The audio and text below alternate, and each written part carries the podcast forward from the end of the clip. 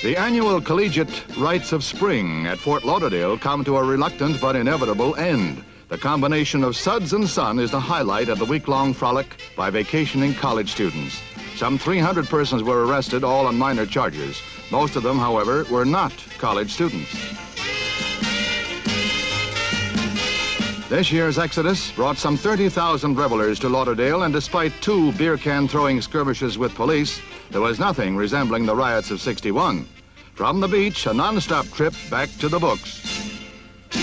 There's another form of neocolonialism, one that's less critiqued, one that's actually been pitched to us as an ideal avenue for Caribbean development tourism. Tourism in many post colonial developing areas has grown at a reckless rate. First, you have a few intrepid tourists who discover the location.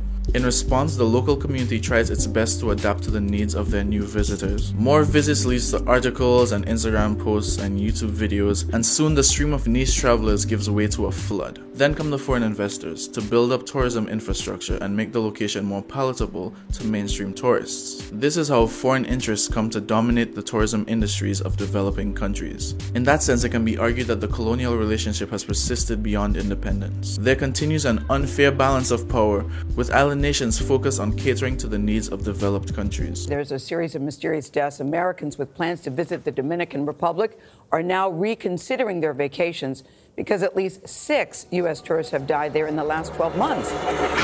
I'm gonna have fun, and you're gonna have fun. We're all gonna have so much fucking fun we'll need plastic surgery to remove our goddamn smiles.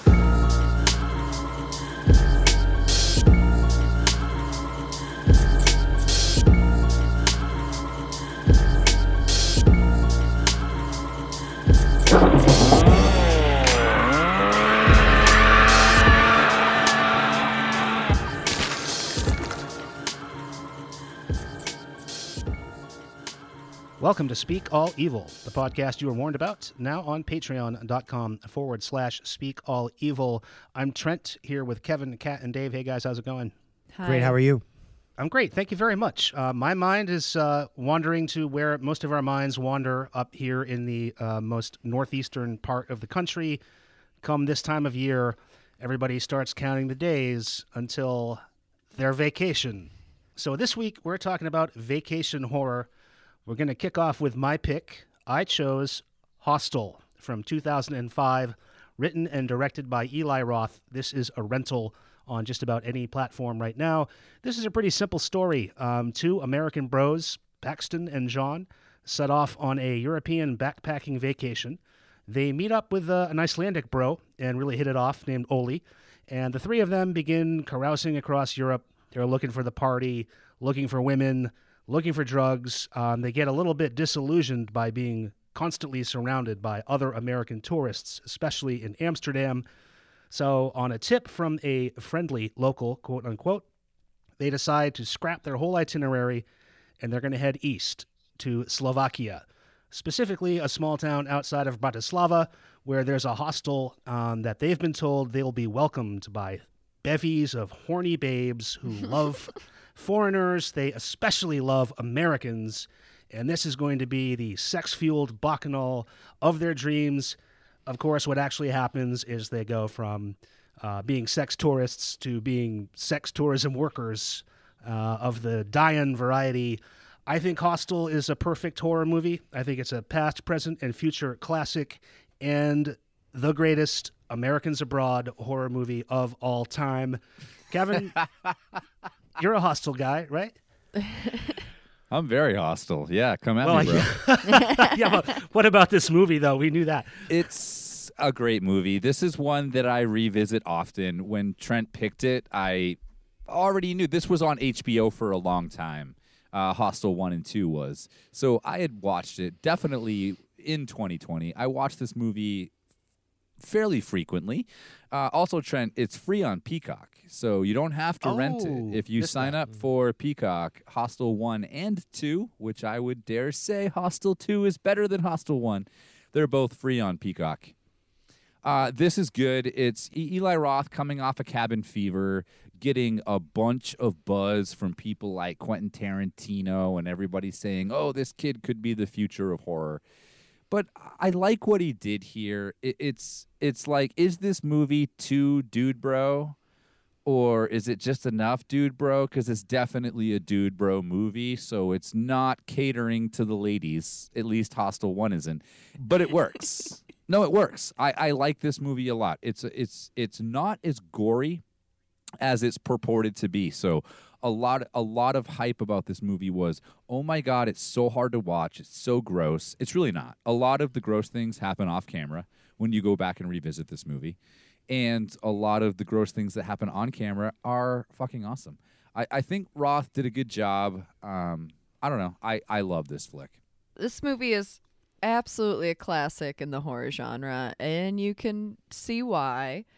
Um, I thought it was pretty gory, personally. Uh, I feel like we've been lacking in the gore department for the past couple weeks, so I think this satiated Hmm. uh, that that need Yeah. that I that uh, was uh, was left uh, from the past couple weeks. But not only is this gory, it's also I'd say you know a commentary on how shitty rich people are in general. Uh, it was obviously a representation of the sex trafficking industry, rich people paying to do whatever they want to innocent people. Uh, it also kind of showed how the rest of the world hates Americans so so so much. Uh, willing to pay twenty five grand to kill one, boom, done. You can do it. You can do it here It's a bargain. at the hostel. um, I would say the only thing I didn't love about it was like the homophobic, you know, fag dropped every like two minutes and like hard tease on that faggot all the time. But it happens, as we'll see in the in the next movie. There's a lot of uh, a lot of words uh, dropped that don't exactly hold up either. Uh, but as far as gore and, and revenge goes, I thought this was a great film. I think it catered to this lady right here. The moral of this week's movies was people on vacation act like douchebags, and you know I like that about both movies. Um, you know some of the the really like low brow macho stuff in Hostel. It, you kind of wonder if it's because of the time when it was made in the early 2000s, or if it was you know intended to be like I'm going to make these characters unlikable. So I, I kind of question that with with both movies. But i like hostel um i like hostel 2 much better. But um yeah i thought it was great. Um eyeball is very great. Lest we forget about the eyeball. i was going through it uh, a second time and uh caitlin had fallen asleep the night before and i was watching it and i fell asleep and she saw the eyeball part coming up and she woke me up That's love. today. I was like, thanks a lot for waking me up for that one scene. Like you really, you know me. Just like, oh, what? Oh, oh, the eyeball scene. Great. Squirt, squirt. Yeah, the the questions about the bros loom large over this, and you know, I forgot just how objectionable these bros are, like how hateable the characters are, and I think that's something that Eli Roth does, uh, kind of. That's like part of his thing. Um, Cabin Fever, also Hostel too. Even like um, his Green Inferno, he puts these like he these characters to me are all like satirizations of the worst element of the ignorant obnoxious douchebag American so that you kind of like you're not really pulling for them at least certainly not initially like they're just so objectionable that uh, you, he throws them in the in the pit and then you get to kind of watch them boil I find the notion that uh, there are people that have so much money they can do whatever the fuck they want to you is pretty scary. Mm-hmm. It's a great concept, and I love the scary kid gang. That's like one of my favorite parts of Hostel. Yeah, it's like uh, we just talked about Tigers Are Not Afraid. It's like the the, the new Little Rascals. it's like coming into our coming into our orbit. You got a different bunch, and uh, one of the kids even looked like uh, uh, Moro from Tigers Are Not Afraid. He was like the leader of the Hostel gang, and Had and an Oliver Twist vibe too. yeah, yeah. Uh, well, this movie did not go over well with the uh, people of the country of the Czech Republic uh, or Slovakia. They were not happy that Eli Roth portrayed them as, uh, like you said, you know, we're so we're so poor and impoverished that we're going to start a business that caters to paying rich people or, or, or taking rich people's money to kill people whether they be locals or foreigners, and the price goes up depending on which country you're from. And then you portrayed us, our, children, as starving and out on the street. So it's interesting we do this back to back with Tigers Are Not Afraid because they're two very different portrayals of a country and the children in, the, in that country.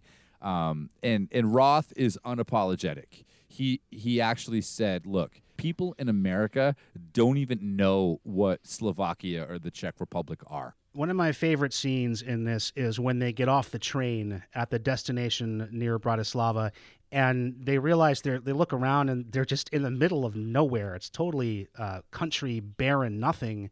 And then they get in the cab to take them to the hostel and it's even more ominous. Like it's just all burnt out husks of buildings. There's nothing green whatsoever. Everything is like dirt brown and rust. It's so scary. You have this really overwhelming feeling of like this is like where are we going? Of course, they get to the hamlet and it's all it's all nice again. But I really liked that kind of foreshadow of what you know what what was mm-hmm. to come. Well, and the hostel itself is like this lavish palace there's saunas. You know, it looks like you know they show you like where they are, and you know there's like these looming the looming factory in the background, but the hostel itself is like you know the Taj Mahal. And you know, I think one of the things that I'll criticize this movie for is Paxton and Josh have so many opportunities to question what's happening, and they just don't. Like they randomly meet some dude as they're kicked out of their first hostel in Amsterdam, and he's like, I I can show you so many women. You just have to take this random train to this sketchy part of the world. And then they get there and they're like, "Wow, this is amazing." And then they get to their room and the girls are topless. And they're like, "Ooh, wrong room." And these beautiful girls are like, "We're going to the sauna. You should come with us." Like at no point are they like and they're not bad looking I don't know. dudes, but at no point are they like maybe we should question what's happening. Like this stuff I would've seems done a it. little out of our league. Never. There's uh, there's other movies I watch where I'm just like, dude, what are you doing, you idiot? Don't go in there. And in Hostel, I'm just like, I'd totally go there. Boobs. Uh, that's what I do. Yeah, Yeah, that's I what they were. I'd go with them. I would go with them. They, it looks like fun. Yeah, that's what they were told to expect. They're going to be greeted as liberators, um, so to speak, and and they are by these beautiful babes. Yeah, if I still had my boob log going, I would have been writing the whole movie. Just would have been like boobs, boobs, This boobs, whole week. This The whole week. it's a very booby week. When they do show up at the factory that we're talking about, did you guys notice uh, the first guy that Paxton talks to is Takashi Miike? Oh, I didn't know that's who that was. Oh, I- I love that guy. So so when he's like, well, like, how's the show? And he's like, be careful, you could spend all of your money in there. It's a cameo by Takashi Miike, who I had loves no Cabin idea. Fever. huh. Who is that? I don't know who that is. He's an extremist Japanese filmmaker. I'm sure you've seen some of his movies. They're like super wild, over the top. Didn't he do Audition? Yes. Yeah, yeah. Oh. Um, I think the moral of the story of this movie is that whenever we uh, travel and go on our uh, Speak All Evil tour, we just have to tell everyone that we're Canadian. Yes. Yes. Absolutely. Especially now. And not wear I mean, hats. these guys look like jerks anyway, but I do love this movie, but it doesn't age great. You know, uh, Kat, I think already mentioned like all the gay comments, like "oh, that's gay," and people yelling at but people if they're that like supposed they're to be a characters that you want to hate, Exactly. I, th- they're they're I bad. think so. I, I I don't. I mean, I I don't think so with Paxton. Like, I think that Eli Roth struggled to really put a definitive path down for what you're supposed to think about Paxton. But you know, there's other like comments where like they're showing you know Oli, their Icelandic friend who they met on this backpacking trip, is he he has disappeared, and they have previously met a, a couple of Japanese people that are at the hospital, Kana and Yuki. And eventually, while they're looking for Oli, they get a text from Oli that shows him with Kana.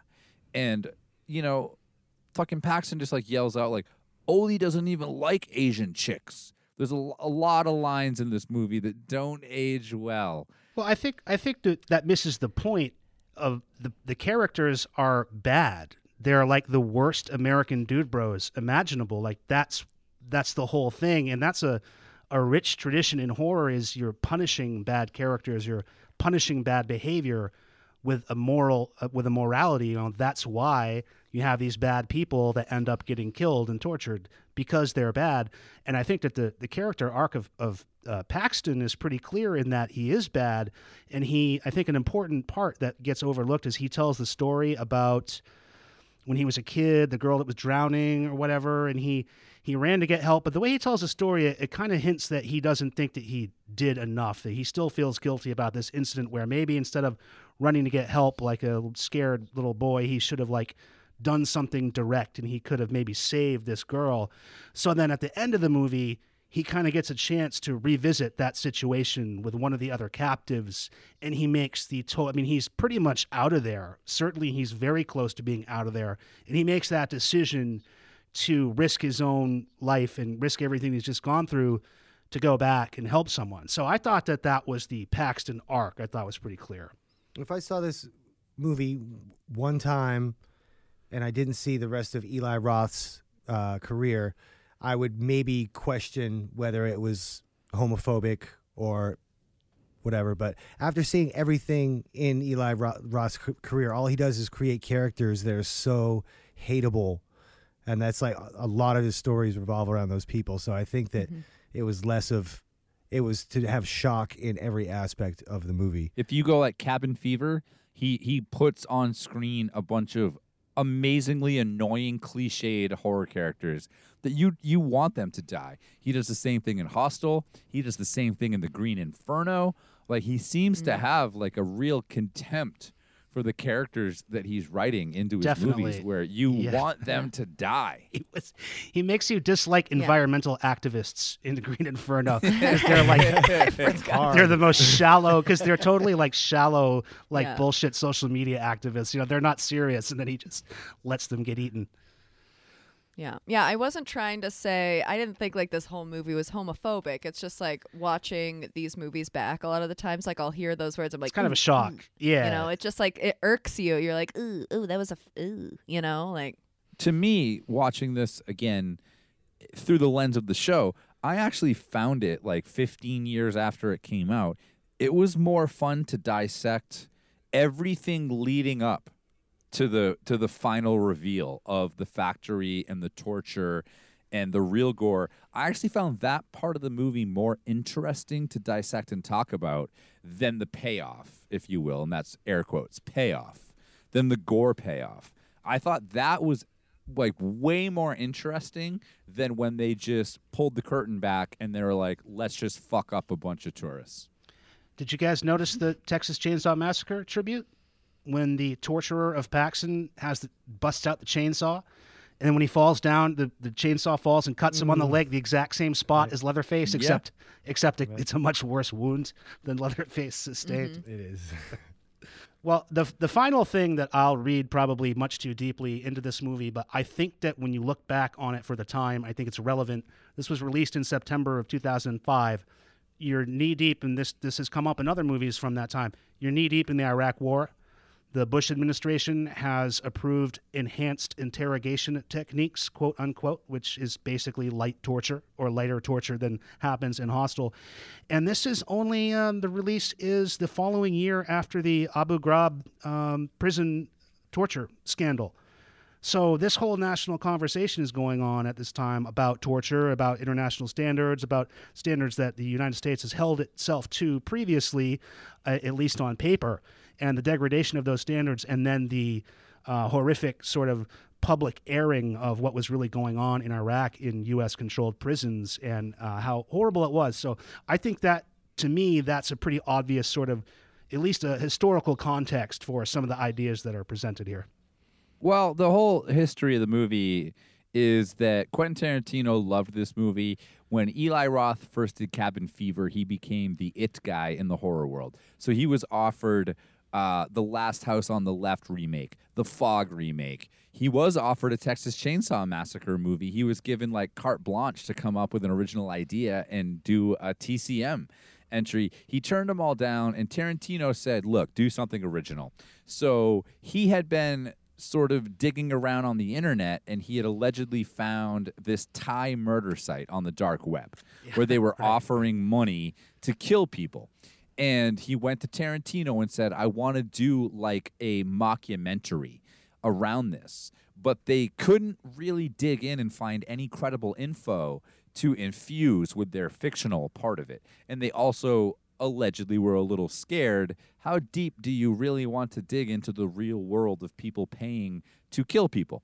And so mm-hmm. Tarantino said, come up with something original and, you know, I'll put my name on it. And that's how the whole thing came about. Um, I don't necessarily think that Eli Roth is the kind of guy that's like really thinking about uh, politics and no, no, society. I, no, no. I, mean, I, grant, I grant that I'm obviously reading too much into it, but I think that's part of historical perspective when you look at art.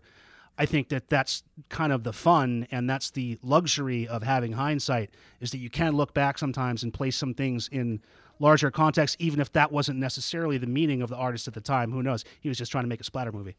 Right, and I, I was going to say it could it could definitely be a subconscious thing because of the time he was in and and, and I'm not going to discount the fact that horror oftentimes lean like comedy. Horror oftentimes leans very, leans very heavily on what is going on at the moment and makes it that much more impactful. But you're right, Trent. This could be 50-50. It's two sides of a coin. It, it could have been intentional. It could have been unintentional. But the, you know, your your point is valid. It's it's still very relevant.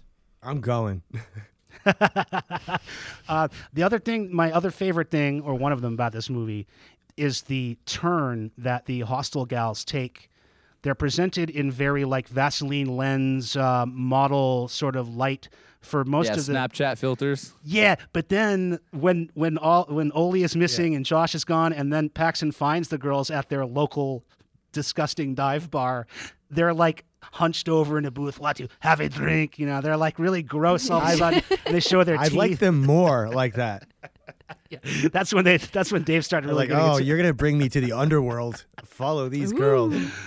That's so funny. I didn't even notice that, but looking back, I'm like, wow, they did look a little rough around the edges on the second look. Actually, it's even more progressive. like every time you see them, the closer they get to being done with their task, and we're talking about uh, Natalia and Svetlana, who are the two two of the antagonists uh, that get our our poor Paxton and Josh and Oli They're the worms into this bullshit. Yeah, it's it's even more like once you notice that when you rewatch the movie, it's very progressive. Like they are keeping themselves together less and less and less. Even the teeth, like at the end, it, it starts showing their teeth aren't really white anymore. They're like kind of like brown looking. Not haven't seen a dentist in a while. And then the, the iconic line, my favorite of this whole thing, "I get a lot of money for you." and that make you my bitch. yes. I did I did audibly laugh at that point. I was like, ha ha and then I was like, oh no, I, I shouldn't be cheering for them. Never mind. Sorry. the other the other thing that Eli Roth loves to do, and this goes back to like cabin fever, is he likes to pit people uh, against you know, he likes to pit some kids that go out to party against the locals. So cabin fever, they're going out into the woods and they have to fight some hillbillies Hostel, they're going out to a foreign country and they have to fight the locals. Uh, Green Inferno, they're going out into the jungle. You know, to, he loves to sort of like assemble this gang that he's going to put in a situation where they have to fight people that are, are, are local to the situation or more entrenched in you know be it geographical or societal in that situation um, but I, I what i love about this movie and I don't know how you guys feel about the term torture porn, but I love what this movie did. Feel good in the world of criticism is the conversations that this particular movie sparked about torture porn. This movie was really the birth of the term torture porn.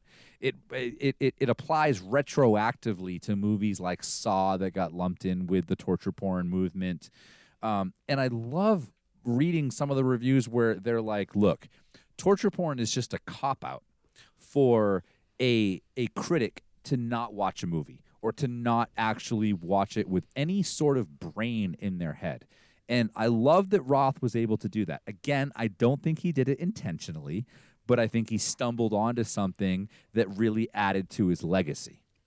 What I've felt like with Eli Roth, a lot of times we talk about, uh, you know, the directors are ultimately at the helm of all these movies, and Eli Roth has not progressed, but he's not gotten worse. I feel like every movie that comes out by Eli Roth, I kind of know what to expect, and it's kind of just the same. Um, it's not necessarily a bad thing. I like consistency, um, but this is one of his best for sure. Yeah, I, I hate the tag torture porn, and that actually kept me away from Hostel at the time. I avoided it. I even avoided it when it came out on video because I was like, oh, torture porn. Ugh, uh, it's so dumb. And so I, I I would find you put porn on the end of anything, it makes it better. well, I mean, you can you can call. Kitty. I mean, Kitty. Not always. oh, yeah, you're right. Yeah, not always. Not always. you could call a lot of horror movies torture porn. It just was kind of a zeitgeist, a kind of buzzword. And again, it kept me away from the movie. So I don't, I, you know, whatever. I mean, Texas T- Chainsaw Massacre is torture porn if you want to uh, really. If you want to masturbate to it. Wait, you guys don't? Uh, I know. I, I only do that to Oh. Hostel 2. So it's the hotter one. For the ladies. I agree that it's a total cop out. It was like a very easy tag to put on a bunch of movies that people didn't want to watch. But you have to give Hostel respect because it opened up that discussion about what violence is too violent. You know, and, and Eli Roth himself was shocked when this movie, he submitted the cut that we see expecting to get an NC 17 and they came back with a rated R. And he was like, okay, great. Other countries didn't didn't agree, so he, he did have to cut it for for foreign distribution. But I love that it like opened up this conversation because think about it. The most of the torture scenes are done off screen. All of the kills that you really see viscerally are done by Paxton when he fucking starts whooping ass to get the hell out of the situation. You don't really see that much torture. That's the trick. I think it's very effective Yeah. trick. You think that you're seeing all this like crazy graphic torture, but you're really not. It cuts away. You don't really see that much. Obviously, there are some payout scenes, the eyeball and things like that. But you realize, especially once you've seen it a few times, yeah, the ankle. But I mean, that's that's uh, pedestrian. That's in uh, many a movie. You don't really see that much torture. I don't know if it's in many movies. It's in a couple. The in ankle couple. severing the ankle thing. That's in Pet Sematary. Pet Sematary. Sure. Yeah, that's Yeah, it's That's a, one. yeah. at the same It time. still hurts. Oh, guys, I'll get back to you. guys, to the you. cruise ship's here. Get your stuff. We got to get on. At the Copa, Copacabana. Hold on, I, I just want a, a quick info dump on Hostel. Uh, Sorry, I mean, We're on vacation. look, thi- I this know. was this I- was it's all made business. this was made for under five million dollars. It made eighty-two million dollars at the box office. Unbelievable That's a big return. The Dutch businessman that you're talking about, Trent, that feels up Josh on the train and ends up, you know, being an antagonist. Uh, ultimately, in the third act, he didn't speak English at all. I I recognize. I thought I recognized that actor, and I looked him up, and I don't know him from anything else. But he, like, was he not a very familiar face to you guys when you saw Yeah. him? Like appear He does look familiar. Yeah. doesn't speak English at all. So everything that you saw him speak, he had to learn phonetically. Uh, a common thing about this movie is that it was produced by Tarantino. He did not put a dollar into Hostel. He literally just told Eli, Eli Roth, "Go make an original movie, and I'll let you put my name on it." You said that. The room that they stay in, that Josh and Paxton get to, is is room number two thirty seven, which is an homage to The Shining. At uh, later in the movie, when we finally get to the factory, you see a guard watching a porno movie. That porno movie is actually Sex Fever, a porn parody of Eli Roth's Cabin Fever. Wow!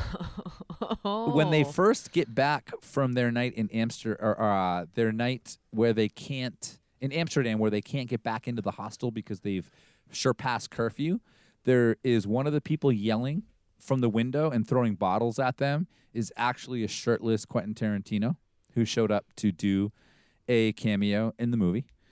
Trent, quick. Cut to cut to commercial. Cue Coca Cabana. He's fact spiraling. Just Wait, he hasn't got Kevin. you missed something. No, E- Eli Roth has a cameo in this in the bar in uh, in a Boston Red Sox jersey because Eli Roth is from Newton, Mass.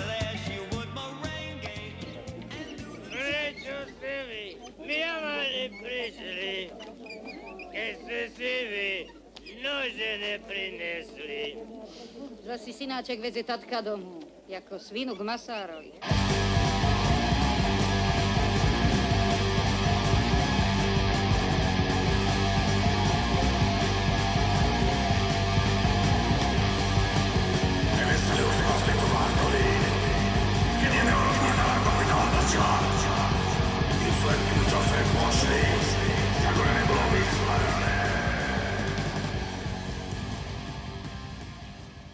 Years ago, Coconut Pete had a hit record, but now he runs a tropical island resort where he spends his days basking in hedonism with the rest of the resort's offbeat staff. The paradise he presides over, however, becomes a living hell when an unknown killer begins slaughtering the staff. As the body count rises, so too does suspicion amongst the survivors. Now it's up to what's left of the staff to solve the mystery and stop the bloodshed. I'm, of course, talking about uh, the acclaimed film Club Dread. This might be the stupidest movie I've ever made you guys watch, including Leprechaun in Space and 13 Ghosts, Thank you. everyone's favorite. definitely not. I'm a little sorry for making you watch it, but not really. Um, but mostly I was sorry because it's just very much uh, in the made in the early 2000s and the jokes don't really hold up category. Uh, but you know, a good portion of the jokes are racist. Good portion are homophobic. A most of them are sexist. It's basically Scooby Doo with a lot of boobs. Mm. Scooby boobs is what I is what I like to call it. Uh, but other than that, soundtrack's great. Uh, Coconut Pete Forever, Daddy Paxton coming through. Ten out of ten. Love that wig. Uh, we might all be stupider for watching this. Uh, what did you guys think? I actually liked Club Dread, uh, even though I dreaded watching it because I'd never seen it before. And on paper, this doesn't really. I was like, this can't really be a horror movie. But I do kind of like those outskirts horror movies. Um, sometimes there's just enough horror in it, and like this one was like who done it, uh, 100%. Uh, that kind of had me with it, and I had misguessed who done it like a few times before the end. And then they just overdo it at the end. But uh, i vacationed in costa rica um, and it was scary and decadent and there were like jimmy buffett wannabes. And um, it was a lot more uh, like rich white people than i than i expected going to costa rica um, it was just like I was in South Portland or something, but you know there was a few more amenities and some Jimmy Buffett going constantly. Um, but Broken Lizard is kind of close to us. Uh, Trent and I uh, play in a band called Paranoid Social Club, and uh, Broken Lizard, this production company, used uh, our song "Wasted" in their movie Beerfest, uh, and they portrayed us so cool uh, because it was like they show up to this party that Willie Nelson is throwing at the end, and Willie Nelson is bumping our tune. So like, I will love Broken Lizard forever for immortalizing our music that way.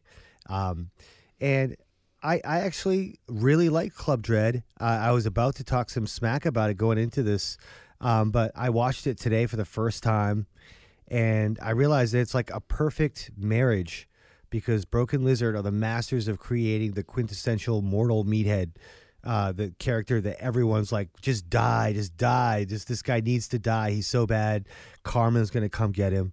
Um, so I love that about it. And I, it, at first, what seemed like it would be like too campy and too stupid, I was like, all right, well, this isn't too far off from any great 80s slasher, uh, which are very like tongue in cheek, and you have to take them kind of like differently than you take other movies. You have to uh, give them a pass in regards to some things. And I think if you put like an old 80s filter on this movie, um, that it would kind of hold up, and I think that it would have not been in the comedy uh, genre. I think it would have gone in the horror genre if it had come out back in the day. Um, so it's kind of, you know, uh, on par with like regular run of the mill slashers. And I like that this movie had a guy in a mask in a mask at one point. Like if that you know one mask does not like fuck up your your vision and your agility, you put on another mask so they don't know that it's the guy in the mask in the mask. I really like that. Um, Scooby Doo uh, meets Survivor. Um, my favorite lines from this movie were there was like a really gruff, like the macho guy that, that comes along. Uh, he was almost like the guy from Jaws. What's the guy? Uh, come on, Quint. He was he, he kind of had a Quint vibe from Jaws. And he's like, when you're all done with your pink panty meltdown, you know, he's like, I'm ready to, you know, get this guy. Um, which I liked how that uh, plot line unfurled as well. Um, but my other favorite line of the movie is, "Oh, my asshole." Well, you know, I'm suddenly feeling a little more generous about this movie. I gotta say, while I was watching it, I was very unhappy. I had a a bad time. I had a bad time watching this movie. I really I kind of hated it, but now looking back, it's so benign. It's just it's awful in such a ridiculous, like harmless way that I don't know. Did I hate it? I know that I hated those 95 minutes. I definitely I definitely hated them.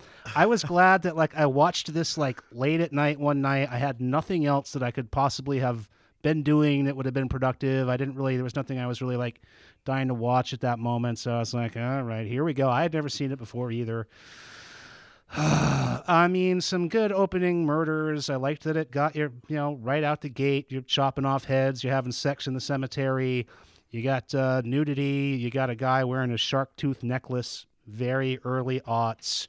I did appreciate. There's one very clear Jaws sort of uh, reference here, where but instead of when when Quint is introduced in, in Jaws, where he's at like the town meeting and he's he just drags his nails down the chalkboard to get everyone's attention. In this movie, the Quint, who's named Hank, he just starts slurping super loud on an empty Yeah, drink, like it's just, it's just End of a straw. yeah. The slurping is like the nail dragging. Um, you know, there were some good kills. I thought the finale was really good. Our old friend Bill Paxton is back in the most unexpected form. I would not have expected to see him here after all these times we have enjoyed uh, his uh, his performances in various movies. I thought he was pretty good as the what's his name Island Pete guy, Peaches Coconut Pete. Pete. Coconut, Pete is the Jimmy Buffett kind of guy. I didn't Classic appreciate the I didn't appreciate his songs at all. I thought if you're What- gonna do a you don't want to go parody, to Pina Colada Berg? no, P- Pina Colada Berg. When he said the title, I was like, oh, it's going to be kind of a funny take on Margaritaville, but um, it's It- not. Yeah, I did at think all. the songs fell short a little bit. Yeah, not funny. My favorite line was, "What in the Queen's wig is going on here?" And that's spoken by, I guess, a British guy who wears a very racist, like dreadlock wig the whole time. Um, I don't know. Uh, again, I'm softening on this, I guess, a little bit now, but I certainly would never watch it again. I went to see this in the theaters in 2004 and then somehow ended up buying a DVD because this was in the height of, you know, DVD collecting. I love I, love this movie and it's weird. I I probably this movie was probably in my in my universe from like 2004 to 2006 and then I completely forgot about it. I probably watched it like 10 11 times and then didn't revisit it until February of 2021. So thank you, Kat. This movie came out at a time when slashers were dead. So Broken Lizard, the the comedy troupe that wrote and directed this movie and acted in it, they were coming off of Super Troopers, which is a massive cult classic. Everybody knows and loves Super Troopers, I think. I do. And you know, there were no slasher movies coming out. So we have to think about timing. This movie came out in 2004. So why wasn't this successful? Because it wasn't. It was made for nine million dollars, made eight million dollars at the box office. I'm guessing if dumbasses like myself bought a DVD, that there are millions of other dumbasses like me, and it probably did okay in the in, in the home video circuit. But think about it. What else came out in 2004? Shaun of the Dead. Okay, so we're gonna throw out a horror comedy that's gonna try to compete with Shaun of the Dead. That's not happening. Also, like I said, slashers were done. You know, zombies were in in 2004. I mean, look at 2004 horror movies. You had things like Saw. You had things like J horror that was raging. You know, you had The Grudge, Shutter, One Missed Call. I mean, the the movies coming out were bleaker. They were meaner. Uh, or you had a current trend, like I said, zombies going for it. So, I mean, you still had Resident Evil like raging at the box office. You had a fucking Anaconda sequel, The Search for the Blood Orchid. Like you had Blade Trinity coming out. This movie was destined to fail because it came out either five or six years too early or five or six years too late. But you know what? For somebody like me that loves all of the tropes that they were playing upon, all of the corny slashers, the I know what you did last summers, the screams, everything. I, I just don't see how you can have a problem with this movie. I fucking I laughed at it. I really appreciated the fact that in the back half of this movie, it went like straight horror. You know, they they still tried to throw some comedy elements into it, but it went straight horror. It went total slasher movie. I, I don't know. I, I I will fight somebody about uh, my love for Club Dread. Wow. My favorite, uh, m- I, uh, my text that I received from Trent out of the blue, not out of the blue, but uh, without any um, provocation, was just so Club Dread. and so I was like, oh no, was it so bad? And he goes, oh, I watched it. You should check it out. I was like, oh, Trent didn't like this movie. Oh, I checked it out all right. And um, it was, uh, I, I had watched it so many times when I was younger because it came out right when I was like start. I think I was like a freshman in high school when it came out. So I was like, "This is great! It's a horror comedy. Bip, bip, Look, boobs! Look at all these boobs I get to look at." Yeah, to be honest, to be honest, the boobs I think are really what makes it sufferable. the boobs are aggressive Uh, because for sure. they are. There are a lot of boobs. Uh, I thought they were they were Small great boobs. I thought big all the boobs boobs, this fake week were boobs, very real good. boobs, all the boobs. I would expect a, a comedy troupe, a, a, a practiced, experienced comedy troupe to be funny at least once in, in like, you know, an hour and 45 minutes. I mean, Oh, there I are a laughed. bunch of funny there moments wasn't in one this chuckle. movie. Are you kidding me? One chuckle from you, Trent. no. Yeah, I laughed about Not like one. when when Brittany Snow's character uh, Jenny, who's like Amy Aerobics, is like, well, you know, some girls are tighter than others, You didn't. and the dude just That spits in her wasn't face. one of the Like things I thought was funny. that was funny. That was funny. not not funny. Uh, not you know there were some good kills. Yeah, I- I'm not saying that I hate it. I thought when he was trying to fend uh, off the the killer with the tennis racket and tennis Yes. balls, I laughed out loud when when that was happening. That was pretty absurd. But I liked that it wasn't funny because I expected it to be all like trying to be funny. It was too long, but I long. expected it to be like I liked that it went more like slasher because it's never put in a in a horror movie categorization. You know what? There was one part that I did laugh. Uh, I forgot Oh. when um, Putnam Putnam has found the old newspaper clipping about uh, how Coconut Pete was responsible for the deaths of one of the characters' family or whatever, and he very dramatically towards the end he busts out the newspaper clipping like, "Ah, I've got the secret history," and they're like. Yeah, everybody knew that, dude. Tone deaf. that was Yeah, you That just was bringing kind it up. That's so rude. that was kind of funny. Putnam, him, Putman, Putman. It's not Put. It's Putman. He himself is a hilarious character, and that's also the director of the movie. Oh, huh. and one of the broken lizard troupe guys. Yeah, so you have uh, Jay uh, Chandrasekhar. Sure. Yeah, I, I think his character's hilarious. I think all of it. I think that Lars, Kevin Heffernan, the masseuse, uh, playing Lars, I think that's fucking hilarious. Like the amount of times he uses his magic fingers on on stupid shit. All of that is, is totally funny. Uh, and like Dave said, like this movie really does get more horror than you would ever expect. It actually gets more horror than Shaun of the Dead. And I'm not I'm not saying that this is above Shaun of the Dead. I'm just Please talking don't. Out of about why. I like this there. Out movie. of control. I'm talking about why I like this movie. Uh, y- okay, all right, Um, all right. I will say there is one character I think we all as a society could have done without, and that was the white guy playing Juan and doing that terrible accent, pretending to be a person of color. I don't think that was a necessary character. You mean Juan Castillo, who is named after who is whose name translates into Johnny Castle, and was supposed to be Patrick Swayze from Dirty Dancing. Oh, well, yep, that one. that guy looked uh, Yeah. he looks very much like someone I know. So that was kind of funny. Uh, somebody that I really dislike. Um, and So, so Kevin, yeah, no, he, do you think he looks like Kevin?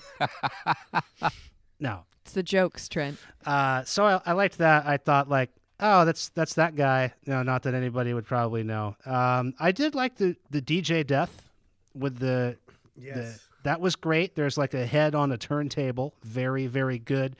Um, there the whole mud bath sequence. That's from another movie. Did we? And I don't know if we watched it. What movie? There's another movie that has a whole mud bath scene where they're looking for the killer. And it's like hiding in the mud bath or something. Does that ring any bells for anyone else? No. No, Oh, there's a movie, uh, like a a hunted sort of movie where someone hides in a maybe it's uh, the hills have eyes or something. where Predator. someone hides in a uh, outhouse, and they submerge. Oh, them- that's Hills Have Eyes mud too. yeah, they submerge No, not- themselves in the sewage. It's a Yeah, it's a human poop mud bath. bath. It's a poop bath. I was Poop thinking mud, I mean, of whatever. um, Wanted. I was thinking of the movie Wanted uh, with Angelina Jolie, where uh, they do have the similar types of bath setup, and they put their warriors in them to heal. Um, but probably not. No, I'll I'll find it. Speaking of mud bath, cat, you want to head Hmm. down to the spa after uh, happy hour? Oh yeah, They're gonna start their cruise vacay. Is ship. it all inclusive down there? It is, yeah. Mm, we don't got to tip nobody. I'm gonna get the the waffle batter enema. And That's what I was going to suggest for you. So that's a, that's good that you uh, Maybe that you want that. the quinoa facial. Mm. Kevin, I Mhm. Have any of you guys ever gone to uh, Oral Roberts School? No, that that's a funny joke. The, he says that I like Dirty that. Sanchez and all that stuff. It's a real school. That's an Oh. actual school. Right. I'm like I don't get it. uh, I got the mud bath reference. It's Invasion of the Body Snatchers. How could we Ooh. forget so quickly? Oh, Ooh. That's yes. a that's a we total, haven't watched that Yeah. on the pod. Great call. That's a total intentional Great call. homage to Invasion of the Body Snatchers. So there's a lot of those things going on. I think that you can pick up, and I might have been too annoyed to, to pick up all of them, but I definitely did get some of them. There's one that I thought of. Um, I don't know if it was intentional, but from uh the uh fuck Christmas. Which one did we talk about? Uh, Ca- Christmas Carol. no, the other one. Uh, Scrooge. Silent I Night, Deadly uh. Night. Fucking. Oh, Thank the, you. Oh, so no. I don't know if it was intentional, but Silent Night, Deadly Night when he's like naughty. they, they- Oh, they write right. naughty Yeah, on yeah. the people's Right. bodies, Totally. and the whole time I was like Yeah, Silent Night, Deadly yeah. Night. So Yeah, that's got to be intentional. could be. Um, you know, the, have you guys all seen uh, Once Upon a Time in Hollywood? Yes. I have. Yeah. Yep. When I was watching that movie, I was watching it and watching it, and I was like, "This movie's fucking too long. I've had enough. Same.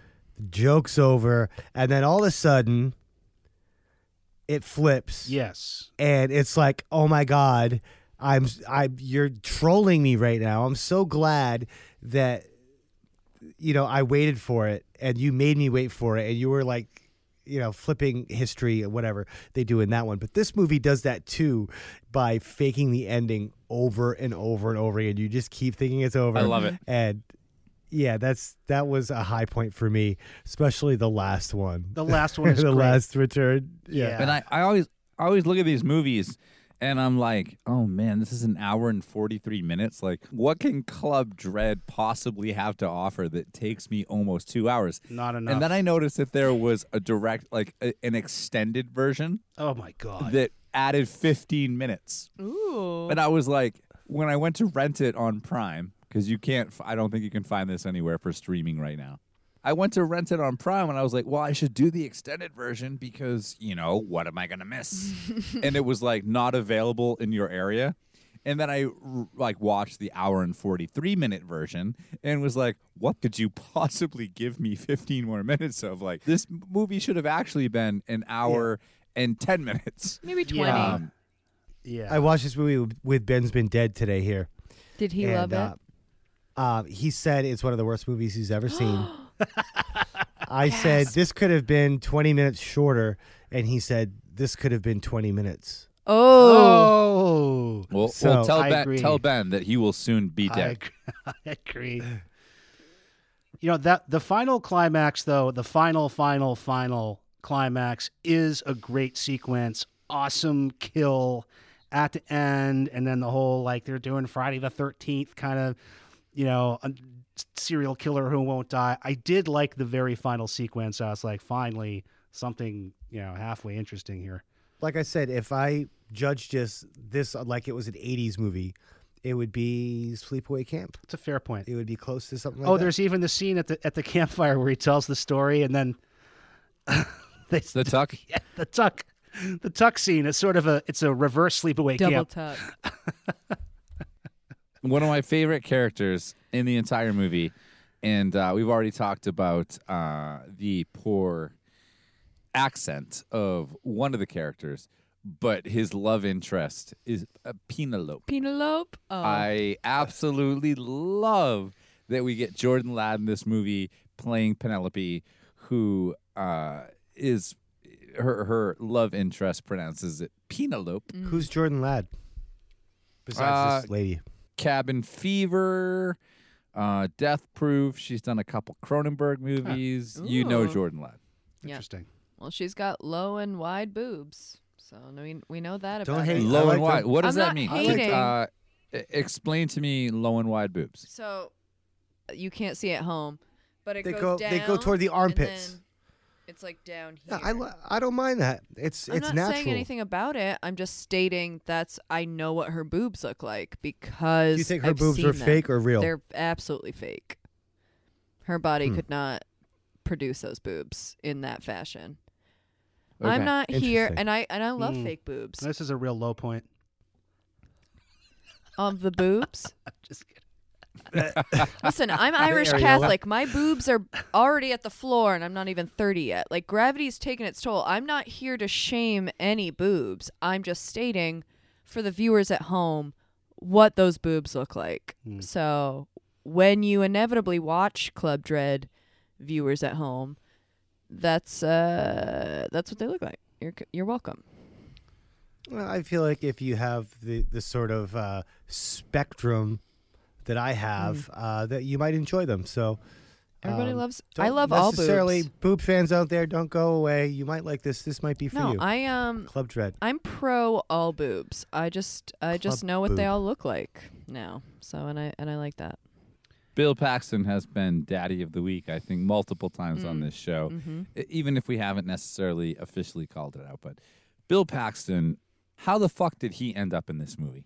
Well, I he was ended up in this movie because the the Broken Lizard gang reached out to him and said, "We have this movie. We would love for you to check it out."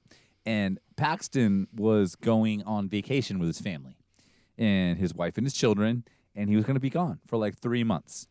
And they were like, by the way, we've done this movie, Super Troopers. So he was like, sure, send me a copy. Well, Paxton was on vacation at his, uh, at whatever camp I'm sure he has. I'm sure it was luxurious. And all he had was a VHS, he, he had a VCR. Sounds luxurious. Yeah, he had a VCR. Well, i the purpose was to get his family away from technology and to like, you know, just sort of hang out for like 3 months. So they finally they finally got him a copy of Super Troopers on VHS mailed to his his camp, and he watched it months later and said, "I want in on Club Dread." Hmm. And I'm sorry, I I know that we all have a soft spot for Bill Paxton, but his performance in this movie is incredible. The scene in the kitchen where he is making Coconut Pete's famous paella and he's yelling at the two employees about what the secret ingredient could be and he and they finally get it. Well it's fucking coconut obviously and he wings something at the wall and the camera immediately cuts back to the two employees and they're trying not to laugh. Like paxton's performance in this movie is awesome. His shitty guitar playing his shitty singing like all of it just makes me love and miss bill paxton even more than i thought i could. I just want to cheer for you know Broken Lizard because they are the quintessential indie heroes that we always talk about in horror. And even though this is their only, uh, you know, excursion into into horror movies, um, it's cool that they're independent and they've done everything themselves. And you see that they write and direct, and they are the music supervisors, and they're acting in the movie, and that's what it's all about, especially in our our genre.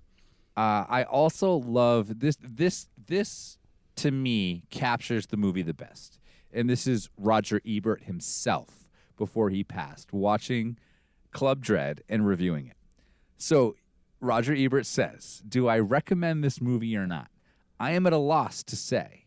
Why are you even reading a review of Club Dread? You've seen the TV ads, and you already know a you won't miss it, or b not in a million years." There will be better movies playing in the same theater, even if it is a duplex. But on the other hand, there is something to be said for goofiness without apology by broken lizards who just want to have fun. Hmm. That sums this movie up perfectly. That is a great spot to end, isn't it? Hmm. Yes. Oh, because I'm get you're you're working me back to where I hated it, and now uh, I was I was getting I was feeling generous for a while. now, Oh, now you're back to You've hate. worked me all the way you- back around. Hate it again.